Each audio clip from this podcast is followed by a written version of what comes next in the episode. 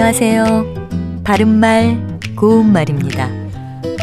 우리말 속담에 제사덕에 이밥이라가 있습니다. 무슨 일을 빙자하여 거기서 이득을 얻는다는 말도 되고요. 어떤 기회에 좋은 소득이 있는 경우를 이르기도 합니다. 제사를 제라고도 해서 제덕에 이밥이라라고도 합니다. 이밥은 잎살로 지은 밥을 말하고요. 잎살밥과 같은 것입니다. 잎살은 맵쌀을 보리쌀 따위의 잡곡이나 찹쌀에 상대해서 이르는 말이고요. 먹을 것이 풍족하지 않았던 옛날에는 제사를 지낼 때나 쌀밥을 먹을 수 있었기 때문에 이런 속담이 나오게 된 것이 아닌가 합니다.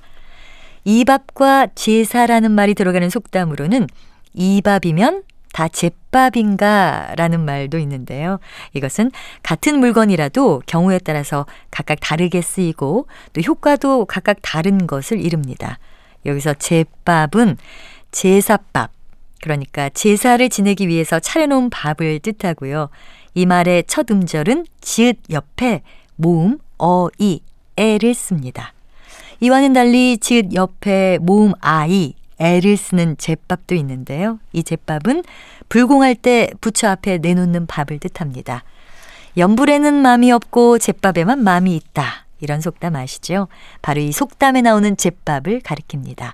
맡은 일에는 정성을 들이지 않으면서 이 속에만 마음을 두는 그런 것을 비유적으로 이릅니다. 바른말 고운말 아나운서 변희영이었습니다.